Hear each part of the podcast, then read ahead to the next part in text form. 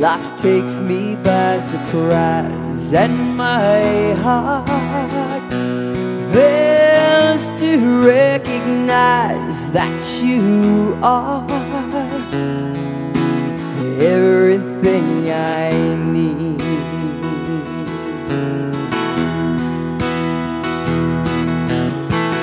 Open my eyes clearly see you're the one. Comes the storm in me, anchor my hope in your harbor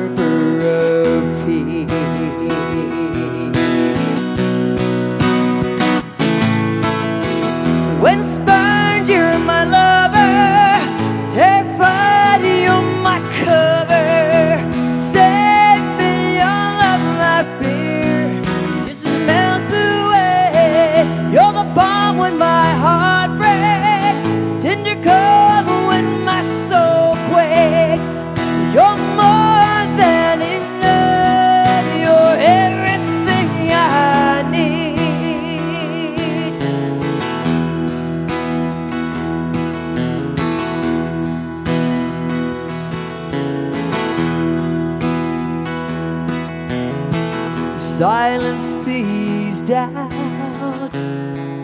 The thundering in my chest, hide me in your secret place of rest where faith can fly in the shadow of your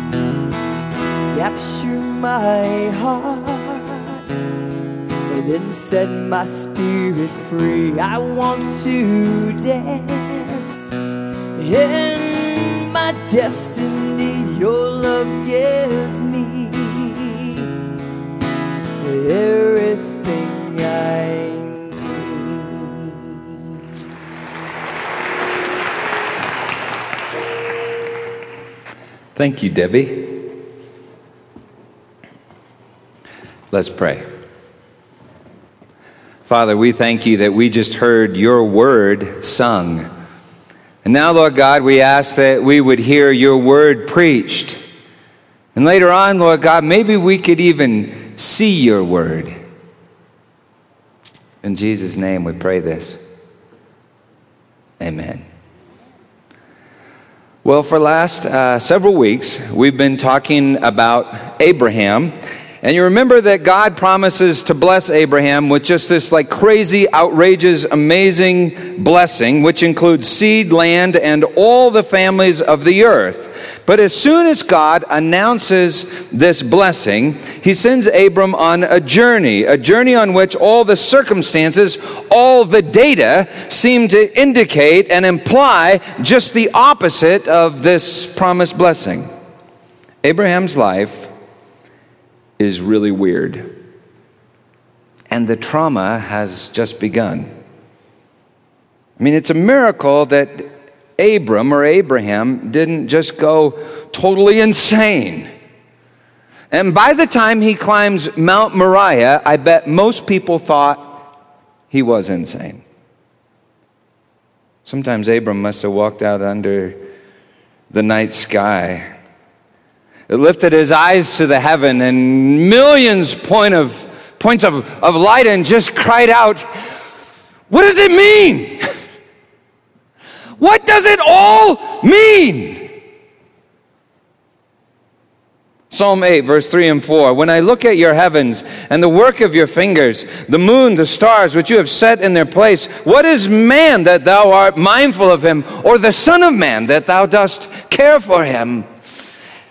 You ever been there?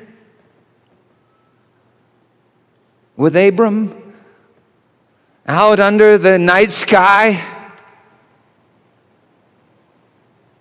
Lost your job?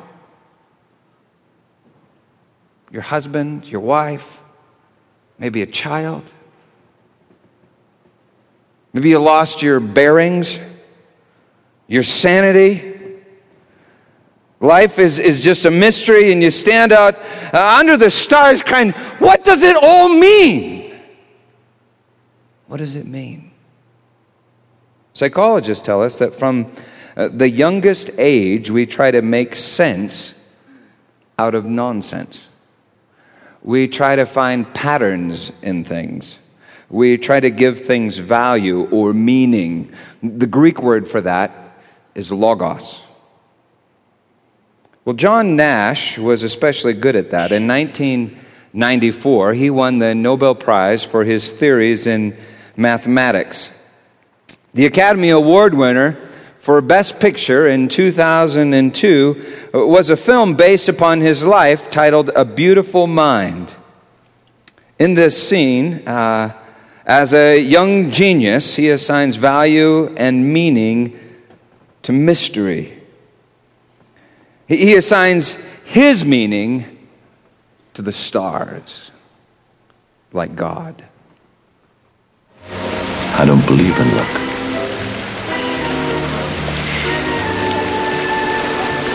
But I do believe in assigning value to things.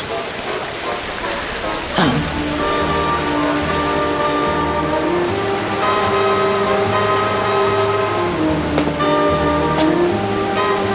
I once tried to count them all. I actually made it to 4,348.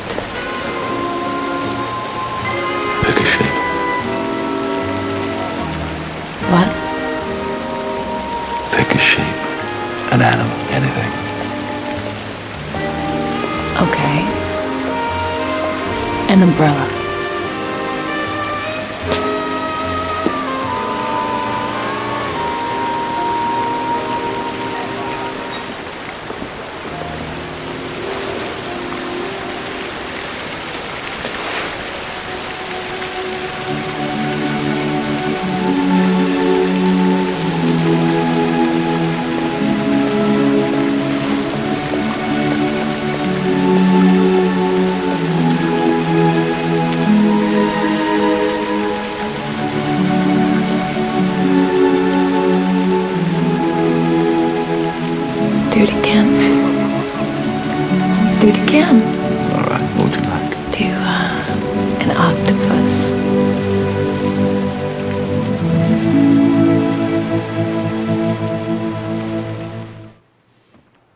Abram stood under the very same stars and thought to himself, What does it mean? What does it mean? And he must have thought, Am I insane? Genesis 15, verse 1. After these things, the word of the Lord came to Abram in a vision. Did you get that? The word is the only place this phrase is used in Genesis. The word of the Lord came to Abram in a vision. This is a word that Abram can see. After these things, the word of the Lord came to Abram in a vision, saying, Don't be afraid, Abram. I am your shield, your exceedingly great reward. This word is his shield.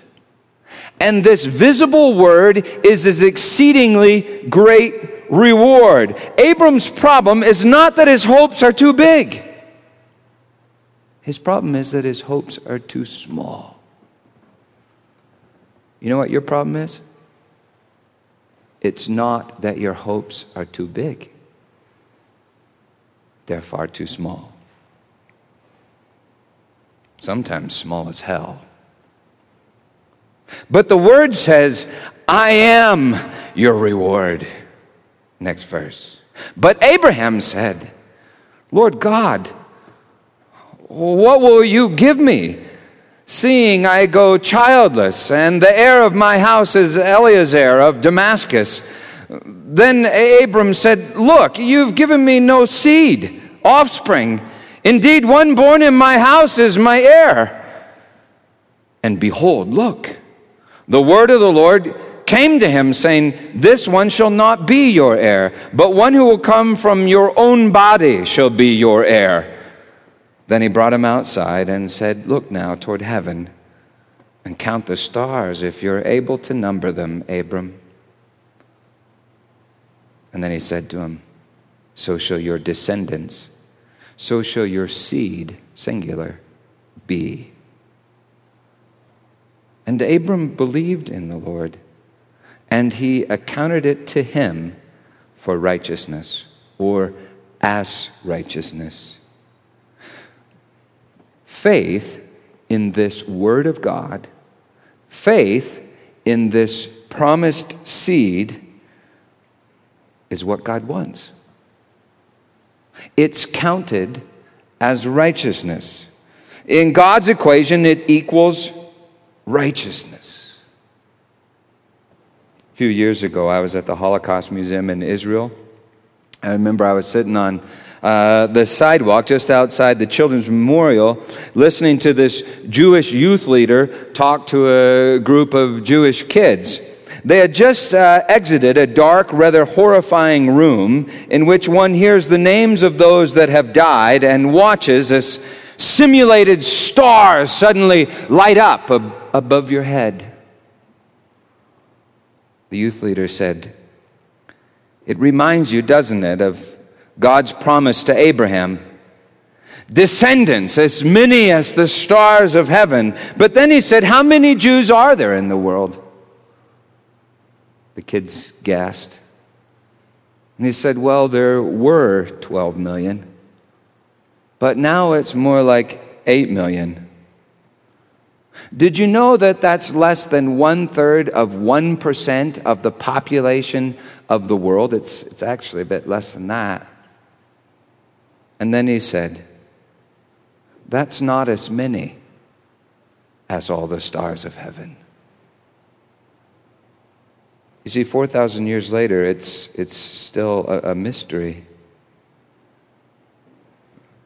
Well, the problem is not that their hopes are too big. The problem is that their hopes are too small, for they have massively underestimated the promised blessing and settled for something less because they have not yet come to faith in the promised seed. Well, the youth leader, he said to these students there, he said, I asked Rabbi about this mystery, and he said, But when God promised this to Abraham, it was day.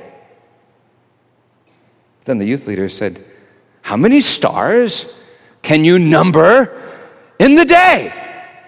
And one of the kids said, None. And the youth leader said, No, one, the sun. And remember, I got all excited. Malachi 4 2, the sun, S U N of righteousness, will arise with healing in his wings. Numbers 24 7, as a star shall come forth out of, out of Jacob. Revelation 22, I, Jesus, I am the root and offspring of David, the bright and morning star.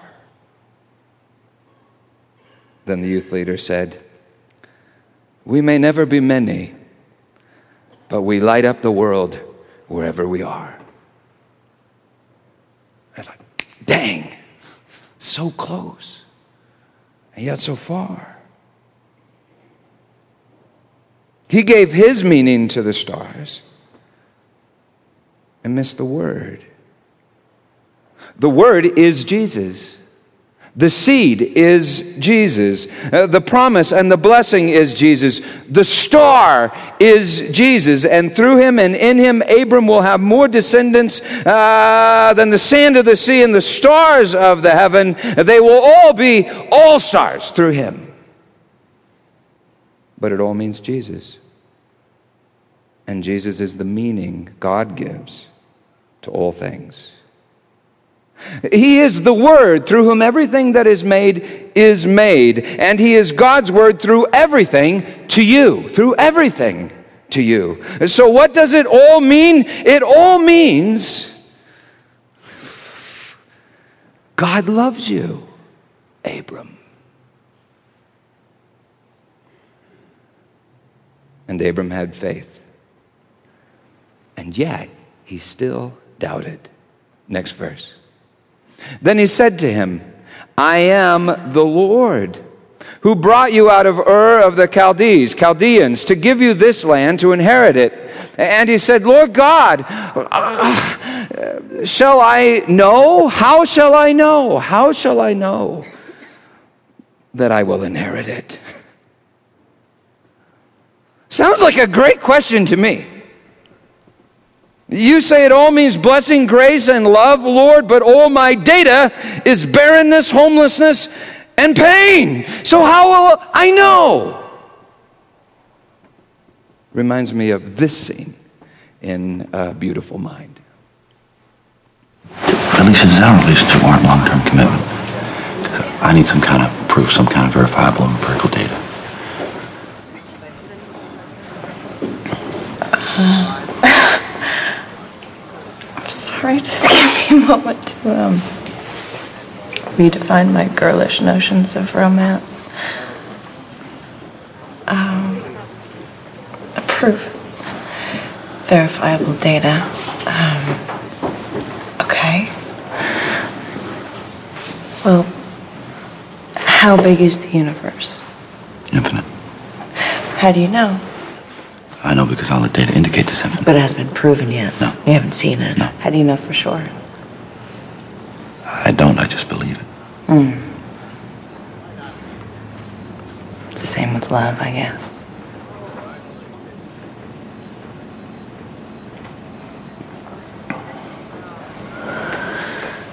Now, the part that you don't know is if I want to marry you. So, John Nash thinks he knows everything about the universe, which is an illusion. And he do, he, he, yet he, he doesn't know how to know love. He can't make sense of it. But maybe it will make sense of him. For what he cannot know is fixing to know him. Well, Abram wants to know, and we know what he wants to know. He wants explanations, verifiable data. He wants proof, proof that what this Yahweh says is true. That's what he wants, because after all, he doesn't really know who this Yahweh is. So, how can he trust his heart, his word? How do we come to trust God's word? Is it school? Is it empirical evidence, rational arguments, apologetics, philosophy, psychologies, programs, manuals, explanations, perhaps miracles, verifiable data? How do I come to trust God's word? How do I know? Abram wants to know. Eve wanted to know. And so she took from the tree of knowledge. God wants us to know. And so he gave his word crucified on that tree. Abram wants to know.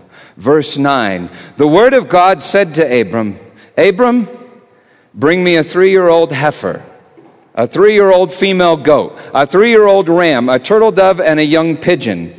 Then he brought all these to him and cut them in two down the middle and placed each piece opposite the other, but he did not cut the birds in two. And when the vultures came down on the carcasses, Abram drove them away. This is not what we were hoping for, is it? This is not what's going to convince your neighbors, at least we think. It's not what we were hoping for, but it's what we get and it's what the Israelites got. This short list of animals covers all the species that would be sacrificed in the temple on Mount Moriah. Hebrews 10, verse 3. In these sacrifices, there is a remembrance of sin year after year. They would sacrifice and remember there is no forgiveness of sin without the shedding of blood. So things in this world are not right. They don't make sense without the blood. And the life is in the blood, and someone needs to give it.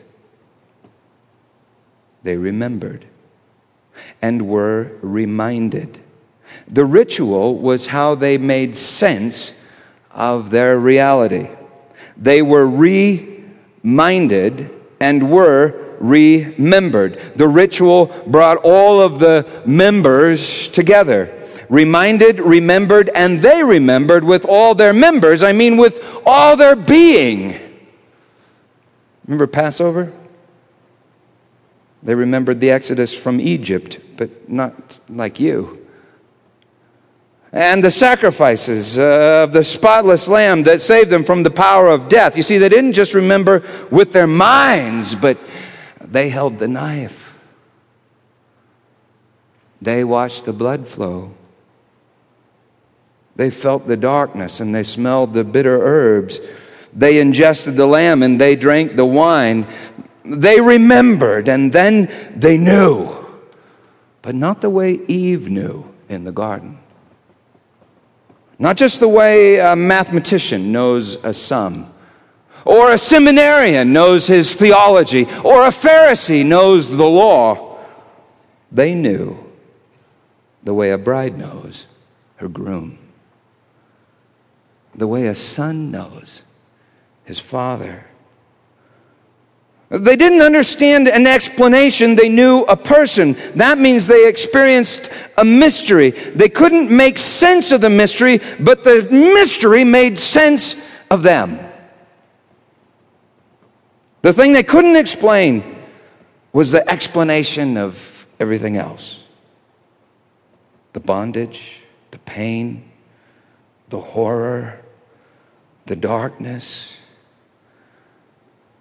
and the occasional light in the darkness, like the stars on a dark night.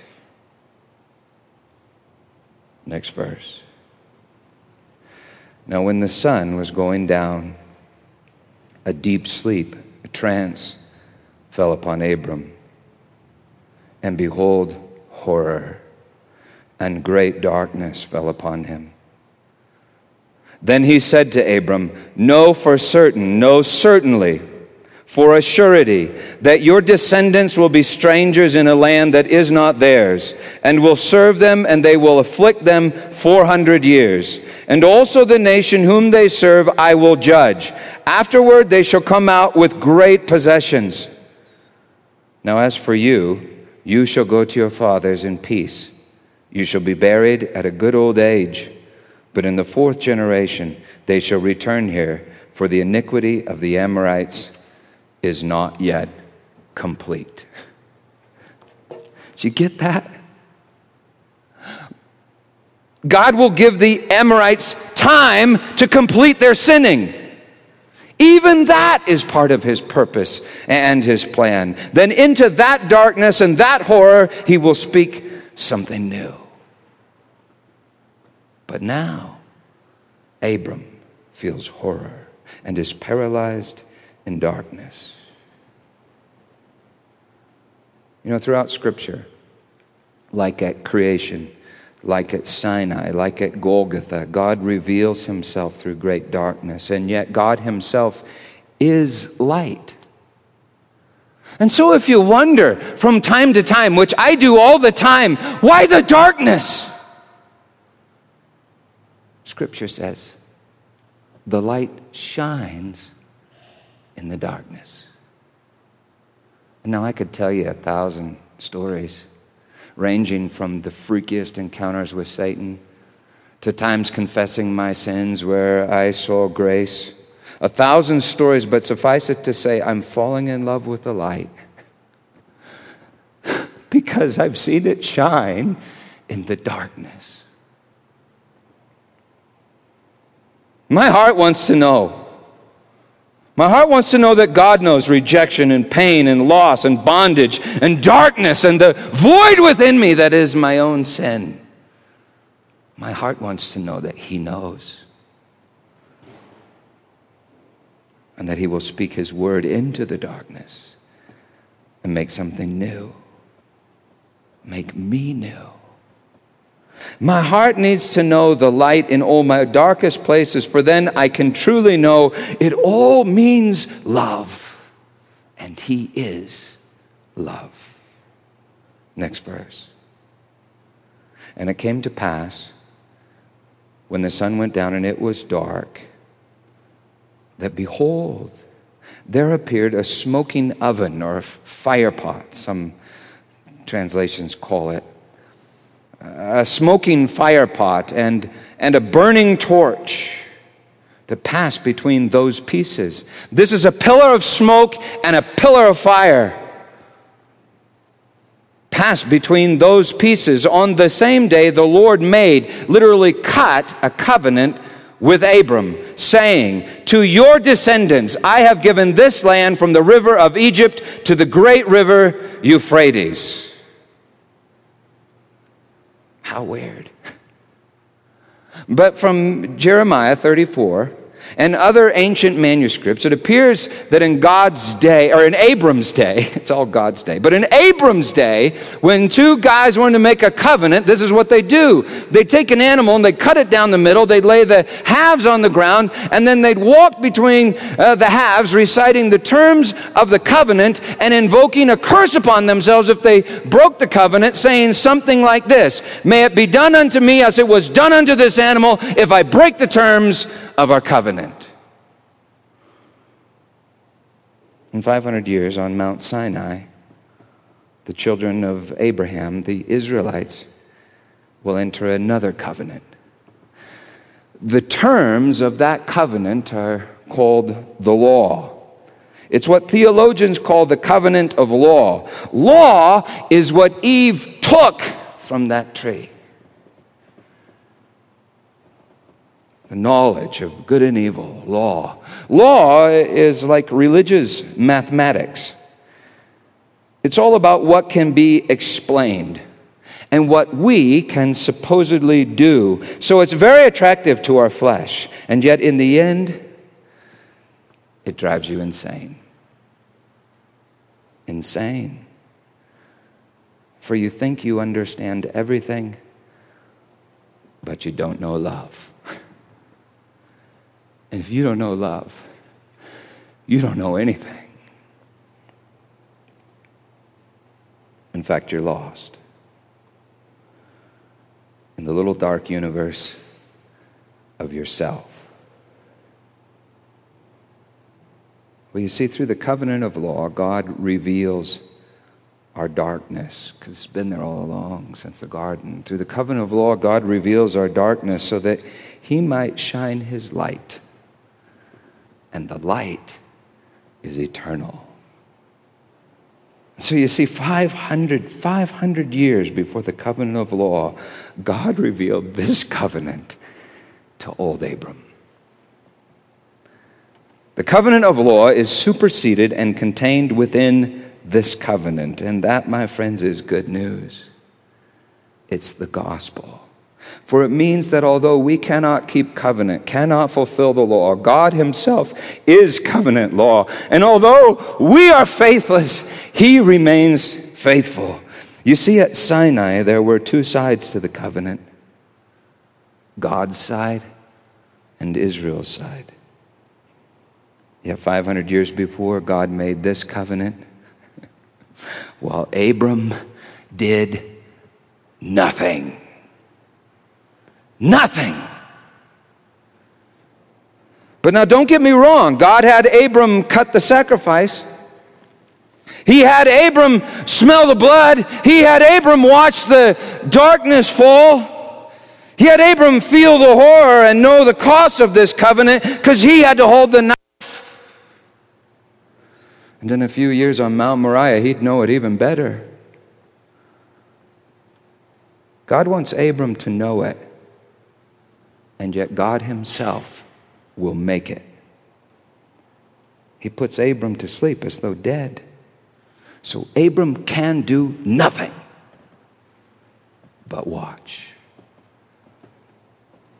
Abe wanted to know what does it what does it all mean? And the word of God says the stars and all things mean I love you, Abram. And Abe said, How will I know? And God says, Watch. Abram, I am cutting a covenant, and I am keeping all sides. I will, I will, I will, I will bless you. And there is nothing, nothing, nothing, nothing, nothing even you can do about it, Abram. We wanted to know what does it all mean? What does it all mean? And the word of God became flesh and dwelt among us. He taught us it all means love, such that all that is mine is declared unto you. And we said, How will we know? And on the darkest night in the history of the world, the word of God, the seed of Abraham, the Passover lamb, the promised blessing, the son of righteousness, the bright morning star, Jesus took bread and he broke it and he said, This is my body. And in the same manner, after supper, he took the cup and he said, This is the cup of the covenant. This is my blood of the covenant. The covenant. It's newer than new, it's older than old. You see, it's eternal. In the morning on Mount Moriah, we broke his body with our sin. And as the sky grew black and the horror fell, he made the eternal covenant with his own flesh. And he fulfilled the old covenant on our behalf. He made a covenant and is keeping all sides. You see, it's the covenant of grace and it's eternal. His body would be broken, his blood would flow from the ancient tree.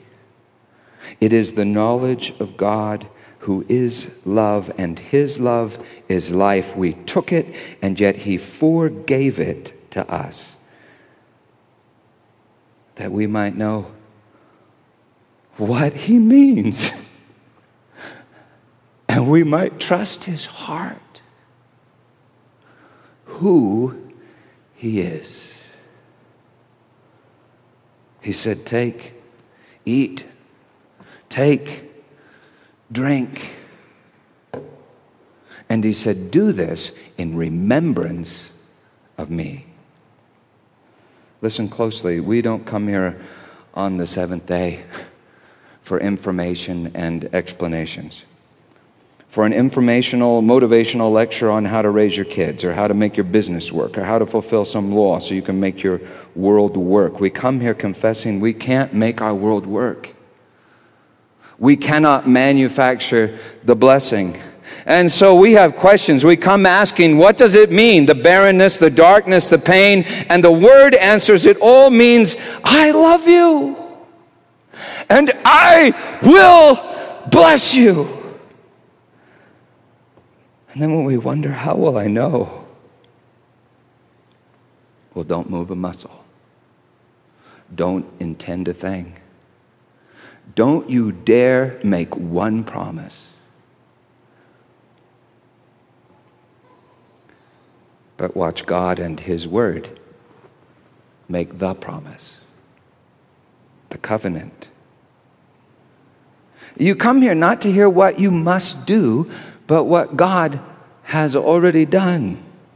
You come here every Sabbath to be reminded by the mystery of God. To be reminded by mystery is called faith. And it's faith that turns all this insanity into God's sanity. G.K. Chesterton wrote this Mystical imagination does not breed insanity. Exactly what does breed insanity is reason. And by that mean, he means your own reason. Poets do not go mad, chess players do. Mathematicians go mad. And you remember in the movie A Beautiful Mind, the great mathematician John Nash goes mad he ascribes his value, his meaning, his reason to the stars and all things. At Princeton, he's alone and he will allow no one else to teach him. It's not that he's unreasonable, it's just that there's no room for another in his world of his reason, a world of pride, then loneliness, and then horror. G.K. Chesterton writes The madman is not the one who has lost his reason. The madman is the man who has lost everything except his reason.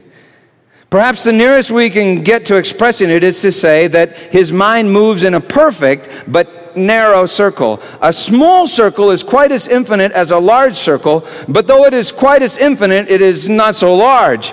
Actually, a circle can be like small as hell. You know, the whole world has gone mad. You know, it's trapped in the lie that makes hell the prison of one idea. And that idea is this I must trust myself, for God is not trustworthy. We stole knowledge from the tree, trying to be God, and so crucified God, who is the meaning of all things. We crucified love, and love is the meaning of all knowledge. You see, we crucified the reason and went insane, like John Nash.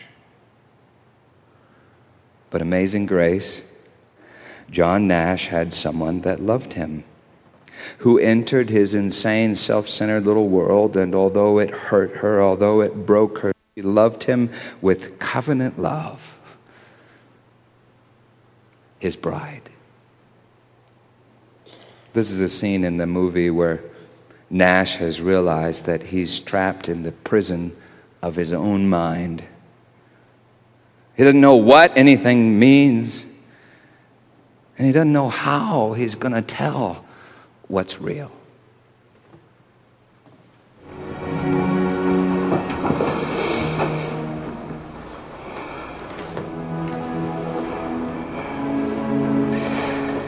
You to know what's real?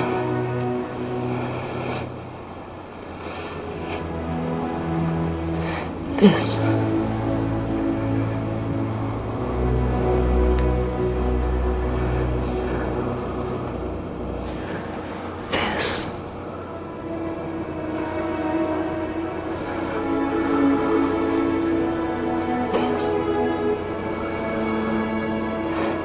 Real. Maybe the part that knows the waking from the dream. Maybe it isn't here. Maybe it's here.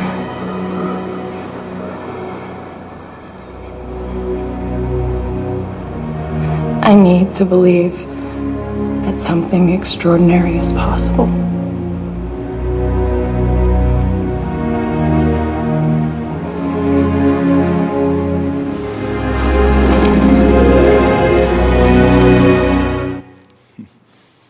Want to know what's real? And he touches body and blood. You want to know what's real? And the word says, This is my body. This is my blood. Take, eat, take, drink. You know, we crucified love on the tree of knowledge and went insane. For love is the meaning of all knowledge. But um, amazing grace, someone loved us, the someone that we crucified, and something extraordinary did happen. We took, but God gave. He turned our sin into his covenant of grace, and the tree of knowledge becomes the tree of life. For there he gives us his body broken and blood shed, so that we would trust his heart. For until we trust his heart, we cannot know him or truly know anything, for he is the meaning of everything, the mystery that gives meaning to everything. Mystery. Unless you're God, at least one thing in your life must remain a mystery. A mystery that you cannot explain, but through which everything else is explained. That mystery is God. And His Word has made Him known. Chesterton writes Mystery keeps men sane the whole secret of mysticism is this that man can understand what that, that man can understand everything by the help of what he does not understand. And you see, we have not understood the love that is God. He would not fit into the small patterns of our insanity. Yet he has made himself small and entered our insane little world to make himself known. He is Jesus Christ and him crucified.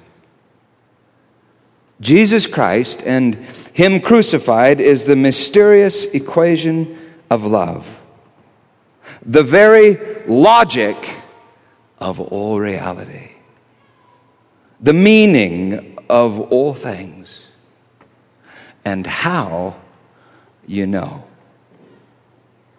Well, John Nash gave meaning to his own reality and went insane.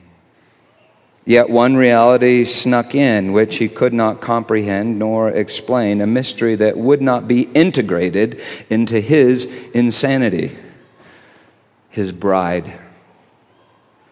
He was liberated by the one thing he could not comprehend. He, he, surrendered all of his meanings to her. He put his faith in her, and she told him what was real and what was shadows and what was live. She gave meaning to all his reality. She was his new mind, his beautiful mind.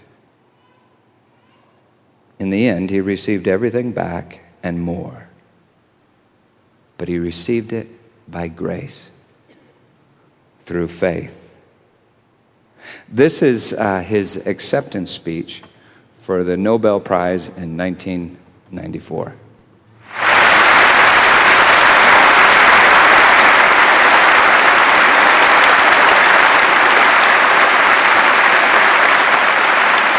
Thank you.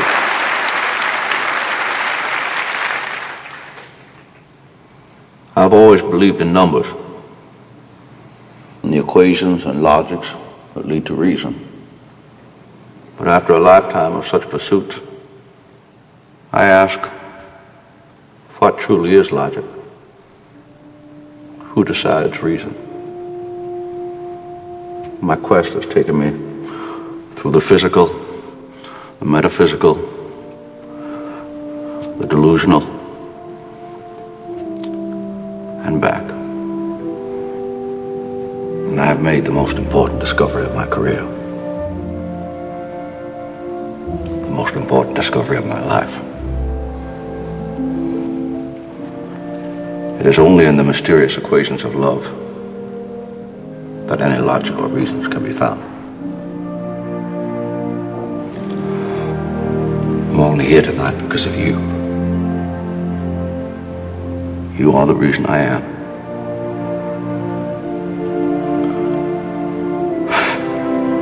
You are all my reasons.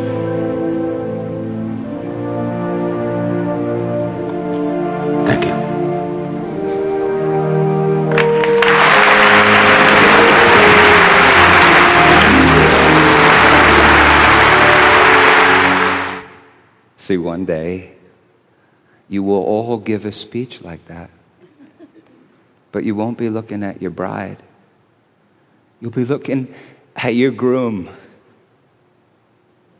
And he will be all your reasons because he is the reason, the logos, the logic, and he is love. And so, what does it all mean? It all means he loves you. Like this. And how are you to know? By faith. His body and his blood in you. The one thing you can't explain, but through which everything else is explained.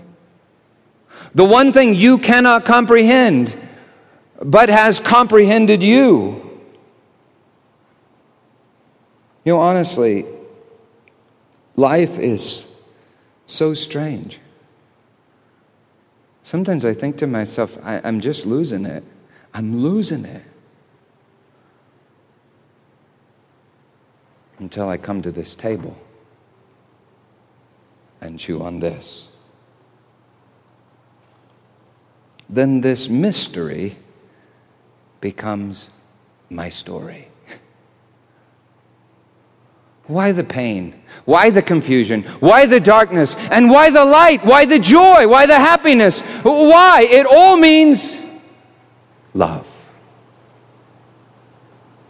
So surrender your insanity and receive God's sanity.